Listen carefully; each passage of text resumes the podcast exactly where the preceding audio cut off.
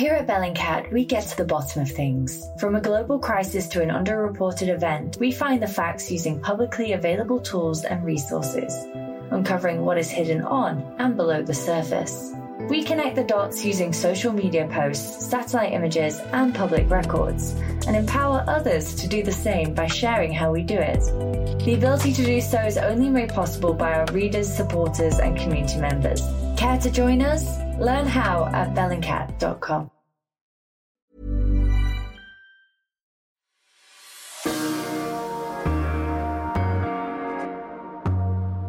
Hello, this is Everything Else, the FT Culture Podcast. I'm Grizz. And I'm Al. On this episode, Grizz will be speaking to the artist Kerry James Marshall, best known for his large scale paintings of African American life. His high profile collectors and fans include the Obamas, Beyonce and Jay Z, Drake, Dr. Dre, and Kanye West, now known as Ye. In fact, P. Diddy bought a painting of his called Past Times earlier this year for $21.1 million, making Kerry James Marshall the most expensive living African American artist.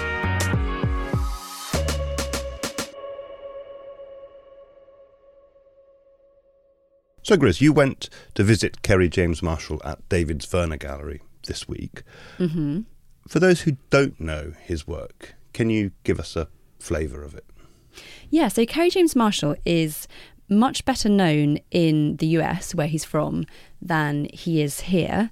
He is known for these often very large scale paintings, almost like kind of contemporary history paintings, but rather than depicting kind of grand figures from Western history, they show often quite intimate scenes of daily life. So a couple embracing, families in parks, a, scene with children running around in a hair salon. They've often got sort of little nods and hints to great works of art history, which specific works. Yeah, so like Holbein's The Ambassadors, for example. There's a famous painting which alludes to that work. But you find these kind of these references and these little hints and jokes all the way through what he does.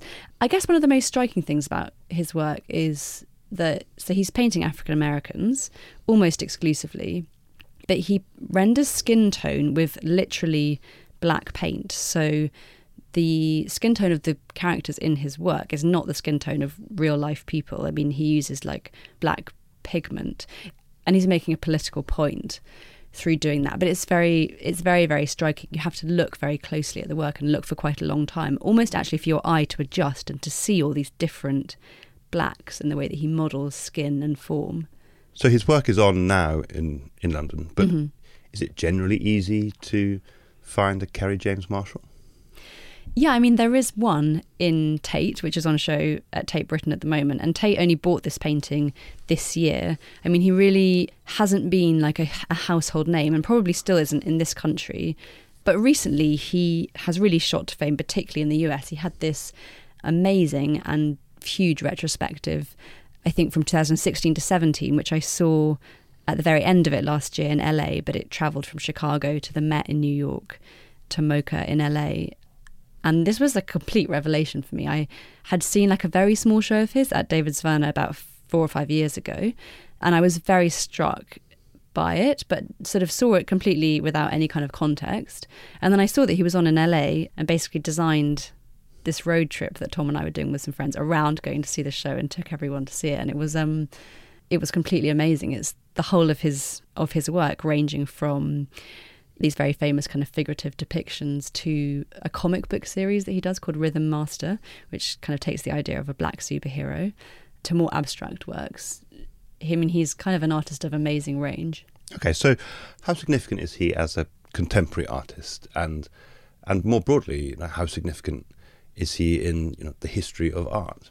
I mean, I'm a, I'm a huge fan of his, but I don't think it's an overstatement to say that he's one of the most important contemporary artists and certainly why painters but I, because what he's doing is he's taking art history he's finding what is a huge lack and absence which is black figures in art history and he's changing the course of art history i would argue by inserting black life into art history but doing it in such a highly technically skilled so accomplished way that these paintings kind of fit seamlessly into a museum, and yet.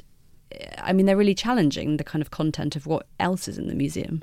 So he's shifting perceptions of of art, who is depicted in it, and who gets to make it. Is that right? Yeah, definitely. And I'd also argue that probably who goes to see it. I mean, I think it's been proven that when museums put on shows that reflect more diverse ethnic audiences, those people come to the museum who otherwise might not come. So actually it's also it's changing the whole kind of ecosystem of art, of the people who are in the pictures, but also the people who are looking at the pictures. And that's kind of what he's doing in this latest show. He has he has an amazing picture which I talked to him about actually, which is lots of black school children kind of gathered around under a painting, learning about it the title of the exhibition, mm. History of Painting, that covers quite a lot, doesn't it? It's quite, it's quite bold, isn't it? yeah, I mean, you know, and, and the show that I saw in LA was called Mastery. You know, he. So, I mean, not, did he strike you as very confident? No, he's incredibly unassuming, very warm, very generous. You know, gave me sort of two hours of his time just before his exhibition was about to open. So, did you like him? Yeah, I really liked him. I mean, like this was a privilege. I was, you know, I was meeting a hero. More even than Stephen Mangan. Well, I didn't meet Stephen Mangan, but yeah, I mean, this is a different, this is a different thing. No, you know, no offense to Stephen Mangan, but well, um, with apologies to Stephen Mangan, let's listen. well, it's lovely to meet you. Good to be here. um, so the show is called History of Painting. Mm-hmm. And it strikes me that that really sums up your kind of artistic endeavour for the last kind of four Forever. decades or more. That there's an engagement with painting's history and particularly with the Western canon. Yeah. When I think about my perspective on what it means to make art, I take a really broad and kind of long view because I've looked at just about everything, everything that's been done, everything that can be done. So I've made sure I was familiar with the kind of the impulse to make stuff. The Western tradition, though, is driven by different kinds of necessities, and the reasons for making artworks have changed radically. And so I'm, I'm interested in the motivation and the impact that has on what you choose to do. And that impact on what you've chosen to do there's a lot of reverence for for all the, the painters that have gone before and the kind of people that you can see down the road in the National Gallery. But you're also bumping up against that tradition. Am I right? I mean, to the degree that anybody who makes a thing now uh, and wants to gain an audience's attention needs to do something that has a kind of singularity. But it's less about it, about changing the narrative as much as it is about participating and finding a way to be relevant to it. And as a consequence of being in it and relevant to it and doing what I'm doing, it might affect some sort of change in people's expectations. But I'm not trying to dismantle the canon, the museum, you know. On some level, the goal is to match the brilliance and the success and the, the complexity of things that are already there, that, that things that you were introduced to that caused you to want to be an artist in the first place. and to, to allude to it in, in lots of very subtle ways, but at the same time, to do something which strikes me and, and strikes lots of people who, who love your work as being, in a sense, very different. I mean, the black figures that we see in your work, you know, those are not the figures that you see in the Met in the National Gallery. So right up to the degree that determined by the fact that I'm making them, mm-hmm. you know, and and I have a choice. Either I can reinforce the dominance of the image that's already there, or I can I can produce images of the kind that I am more familiar with and would like to see represented more. I can produce those images and produce them in such a way that when you put them in there next to those things, they command as much attention as the things that are already there. What else would I do?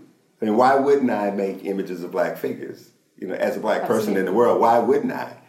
So the work that you've that made in, until this point has been dominated by black figures. I saw your it has. A, a, a retrospective mm-hmm. mastery in mm-hmm. LA last yeah. summer, and the the work that I've just seen today at David Zwirner, some of those canvases they're abstract. They're well, they seem abstract. They seem abstract. They only Some see of them don't have figures in them. right.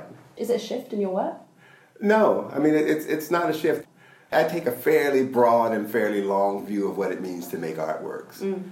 One of the goals artists have pursued, I think, is to be free from limitations that are imposed by the academy or some other institutional authority. For some artists, being free from that was being free from the requirement to represent things as they appear to be. Of course, the trajectory led to what people call abstraction. But then abstraction becomes a kind of a trap too. Why is that? Well, if you take a lot of these ideas to their logical conclusion, you've done the least that's possible to do to constitute a thing called a painting. So it's kind of written its own end. So it's so right. If you reach that end point, then what do you do? You stop, and you could. Some artists do, but then you can find out whether or not the history that we know of painting, if they've covered all the ground, if they've done all the things that can be done, and if they haven't, then you can find those places where where there are absences and where there are gaps and where there are inadequacies, and you can actually spend some time resolving some of those inadequacies. And, that's to a part of what you that's a part of what right mm. a part of what i was doing. But so the the lack of representation of black figures in paintings that are in museums is a challenge to fill that lack so when the works that seem abstract mm-hmm. come into play it's that well for me to be completely free as an artist means that you are free to do anything you want to do if the idea presents itself to you as something worthwhile to pursue. Because I make figures doesn't mean that making work that appears to be abstract is not available to me. And it's interesting that the work that, that you started to make was figurative painting at a time when you know the predominant white art world saw figurative painting and even painting that was abstract as as unfashionable. But it wasn't unfashionable to you because you were doing something different. Is that In a part, because some of my thing has always been I am the one who decides whether a genre or area of working is exhausted or not. To me, there really is a necessity to see more images of black figures in paintings that find their way into museums. And that's completely independent of what some small segment of the art world that feels like they have exhausted mm-hmm. all these possibilities. so the question is who decides? It's who decides. If I'm familiar enough with the way in which the whole idea of art has been organized, constructed, and codified, then I get to choose.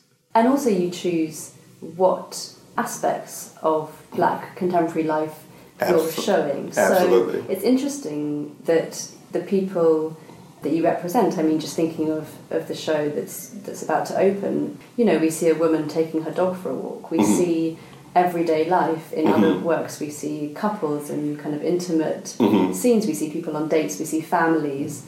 This isn't purely the kind of representation of African American life that we see in the media, which is kind of against a context of police violence. in part. I mean, there are things that I don't do. Even if I address a history of violence or a history of deprivation or a history of poverty, there's a way that I do it that's more oblique, mm. that's less connected to a kind of photojournalistic narrative. There are things that I'm not interested in representing because I think they feed too much into conventional assumptions about what it means for black people to be in a place. You don't see images of black people in trauma in my work. You don't see images of black people who are abject. But what you do see is a way of trying to representing black people in the, the most ordinary, the most mundane, the most everyday kinds of attitudes. They're not simply there as a sign for people to read to confirm some assumption they already have. That if you look at those figures, they seem to be self possessed. That matters a lot to me. Well, it's doing the opposite of confirming an assumption that a white viewer might have. It's than any viewer that. would have. And then since the art going public is largely a white audience, you know, the museum going public is largely a white museum going public. I take a certain responsibility to the way I project the image of a black figure into that space. What you can read from the history of painting or the history of image making, white people seem to like themselves.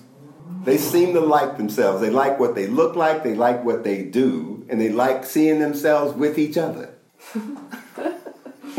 but there's no corresponding genre in which black people seem to like each other, seem to like themselves, seem to like what they look like, and seem to like what they do. Because the narrative of being black in the Western Hemisphere is a narrative that comes from having been conquered, colonized, and enslaved. That narrative sort of sets up an expectation where the only way you can envision the ideal of what beauty and pleasure and joy and all those things is almost always has to have a white representation associated with it. That black people don't see themselves and other people don't see black people as being representative of those kinds of, of emotions, those kinds of feelings. We don't think of black people in joy. Is that why your work is often so breathtakingly beautiful? Well, I hope so. Beautiful. I hope they are. So you're, you're playing with the idea of beauty. I hope they are. Even as I'm making images that I think are ordinary, I'm trying to also make sure they have an element of poetry to them. That's what I try to do. And they're often on a huge scale. Mm-hmm. Is scale important? Well, it is. I mean, it, Kind of monumentality. but it comes out of the tradition. I mean, that sense of grandeur. I mean, you have to say, well, do you do you feel entitled to that too? When you were growing up in Birmingham, Alabama, and, and then in Mm-hmm. LA, did you see that in your peers as a child? Did you see kids who felt, as you put it, entitled to a kind of grandeur? So in Birmingham, though, I mean, kids were kids.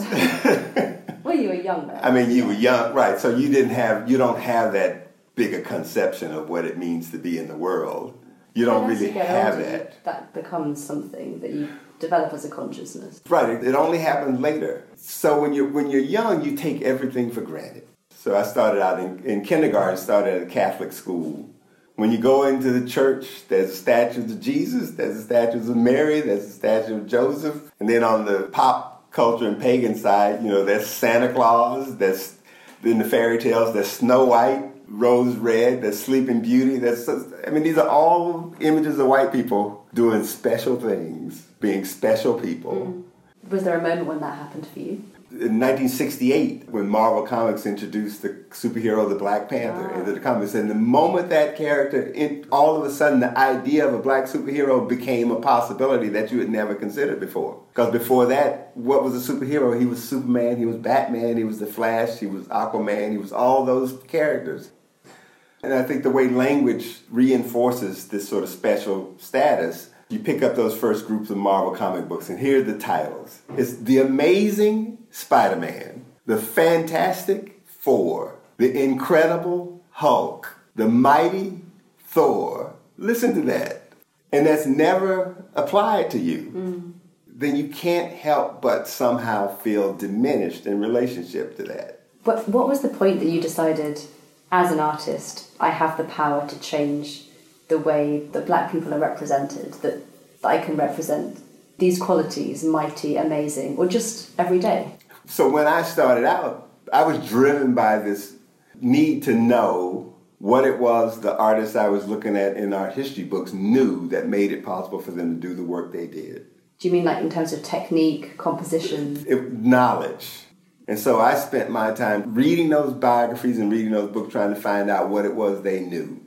If you could know what they knew, then you could do what they did. If you look at Leonardo da Vinci's notebooks, I mean, a good part of what he was doing was a kind of scientific investigation on the structure of the body, the ways in which the eyes work. He looked at the way water flowed. It's like, okay, if knowing how the body worked internally made it possible for you to make drawings that look like those, then you need to know how the body works internally.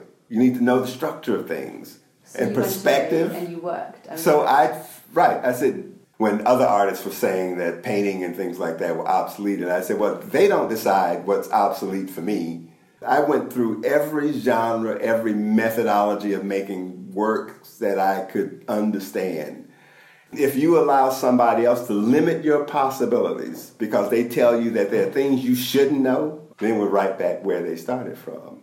And for black people in particular, we're right back at a status that allowed for black people to be to ultimately be enslaved because a part of the reason why black people had been enslaved because they didn't have access to certain kinds of technological advances that Europeans had. Mm. They didn't have guns, they didn't make cannons. they didn't spend a whole lot of time engineering weapons of war.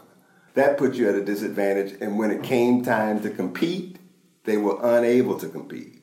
Whereas what you're saying, what you have done in your career, and particularly as a younger artist, is a kind of equipping yourself. It's, It's an equipping absolutely. yourself with knowledge, Absolutely. with the way that paintings are made. every kind of painting. Every kind of painting. And to understand something about the reasons why you would choose to do that as opposed to doing something else. And so, looking at all these different ways to make paintings, why was it that you settled on the style that you are most known for? Going around mastery, Mm-hmm. there is a kind of visual thread that links a lot of these. Right. Well, There part of that. complex, you know, compositions. Right, that's one thing. The color of the figures, The figures, you know, they're, well, li- they're literally black. The other thing, right, which is so in painting, there's a case to be made that using black paint was a taboo of a sort.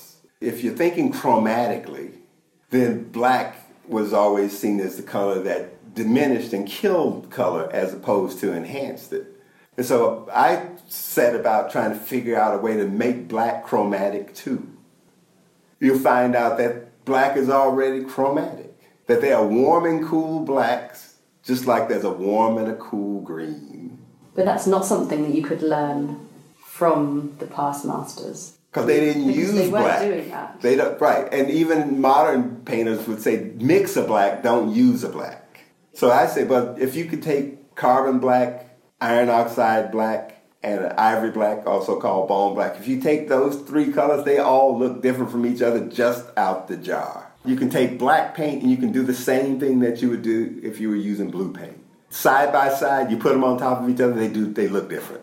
And why did you choose not to use other tones of pigment that could describe the skin of an African American, like browns? I mean, there's so many different colours that are in skin. Yeah. Why, why did you choose these Well, restricted palette of blacks? but it, it's not restricted.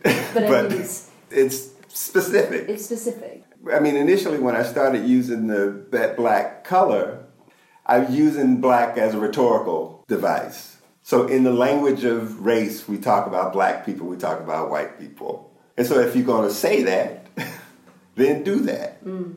So let the figures be the embodiment of the, the concept that defines them. So that means now I can paint my figures black, really use black. Did you start off painting from life? Did you have people in the studio? Well, I started out, I had people pose for a photograph that I took. Mm-hmm. But I was mainly only photographing because I wanted to use the posture and the, the clothing. But I was going to paint those figures black, and so I never used their head in the figure. Mm-hmm. Because I, I decided that I didn't want to take people who were light brown skin and paint them black. I started inventing my figures completely so that I wanted figures that were born to be black. So they're all made up and worked in such a way that they have a certain kind of there's a certain kind of reality about them. Hmm. There's a real reality about them. Yeah. I mean, when, when you look at them, but there's also a sense of, in a strange way, there's a sense of narrative. I find there's a sense that these are people with a story, and something's happened, and we've caught them at this moment in the story, and what's what's happening. I mean, do you? Is it tempting to Well, imagine a life for these people? Do you? But I'm I'm not I'm less interested in trying to imagine a life per se, but I'm really interested in, in the way they are presented as a presence. I mean they're really not particularly narrative. I mean they they're doing something but there's the scenes with multiple figures at the barbers or in the park, Mm-hmm. or that, that we caught them at a moment of You can right, Action, but you can build narrative, but they're just there, and it's the being there part that matters a lot to me. It's recognizing them as being in the world, and being in the world and doing something not out of the ordinary. not out of the ordinary. you know, that's They're just going for a walk in the park. it is. It's that thing. It's like, do we always need to see black people being uh, bitten by a police dog? Or shot by a police officer, hanged or beaten or discriminated against or, or in the gutter or something. I mean, is that what we really will, is that what we really are interested in seeing? Well, it's interesting because there's also at the other end of a kind of spectrum. There's a, you know, a theme of contemporary life around black excellence and the idea of black genius and And I'm not even doing that. well, well, exactly. I mean, that, that's at the other end of kind of police Right. I'm not trying to make them more special. I mean, I'm not doing highlights. It's like these are not superstars. I don't do celebrities. Do you think the idea of um, the idea of black excellence of Beyonce, of Donald Glover, like I mentioned, celebrating people who are at an extreme of success and achievement. Is that in its own way problematic? I mean, if you focus too much attention on people who seem exceptional, I mean, it's like the vast numbers of people who get left behind. I mean, it really transformation takes place at the level of the ordinary.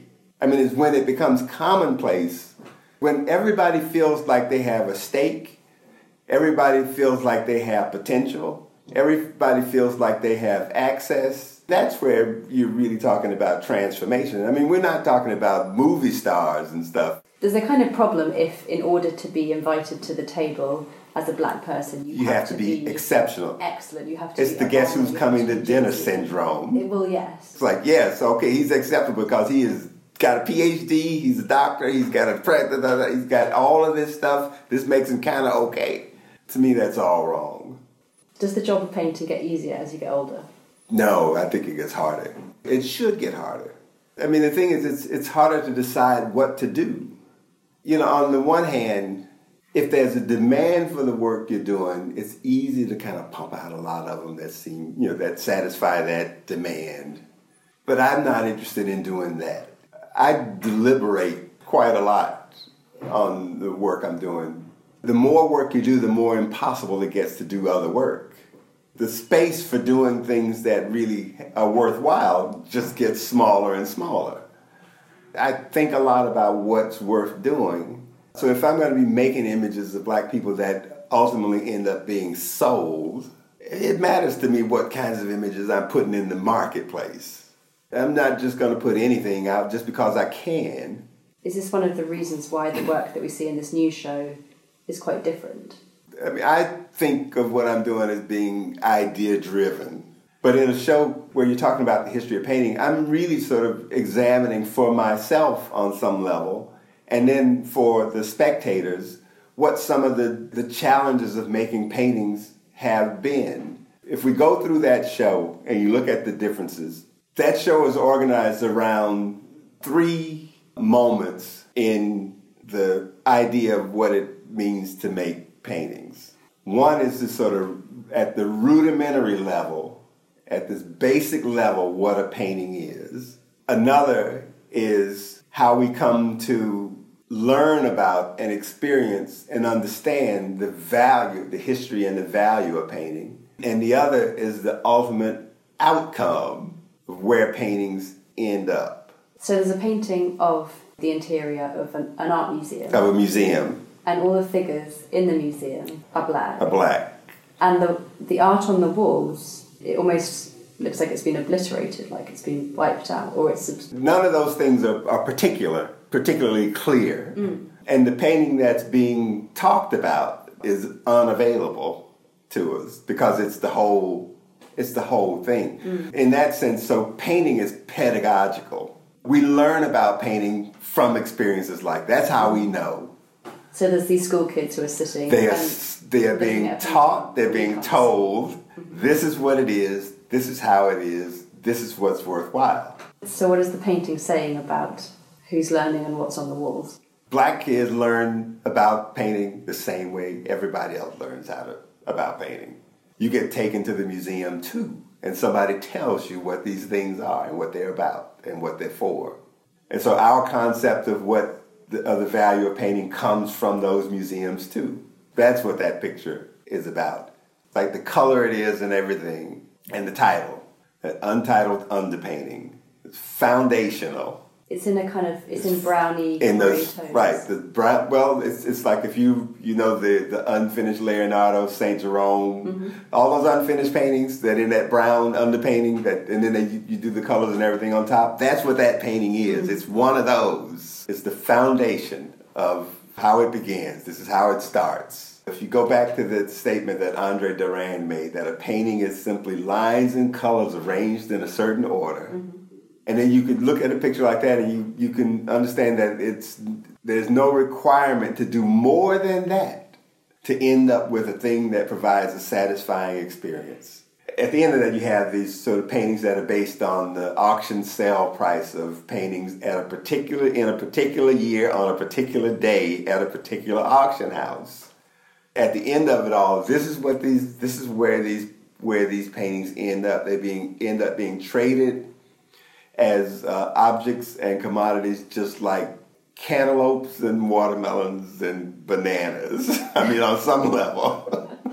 Hence the supermarket flyers. yeah, I mean, they end that. up being traded just like that kind of stuff. And so the value that we place on them from the level of the museum that translates to the It, auction house. it absolutely all it's the all intertwined. It's all intertwined.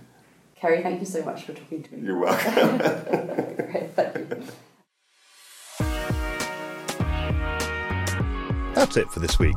We will post a link to Grizz's piece on Kerry James Marshall on our Facebook page. And his exhibition, History of Painting, is at David Zwirner Gallery in London until the 10th of November. I highly recommend it. Next time, we'll be looking back at the Big Lebowski 20 years after it was made and how the dude became an icon for a generation of lazy men. And Al will be chatting to the comedian James Veitch. Let us know what you think of the podcast. We'd love to hear from you on facebook.com slash everything else podcast or by email everythingelse at ft.com.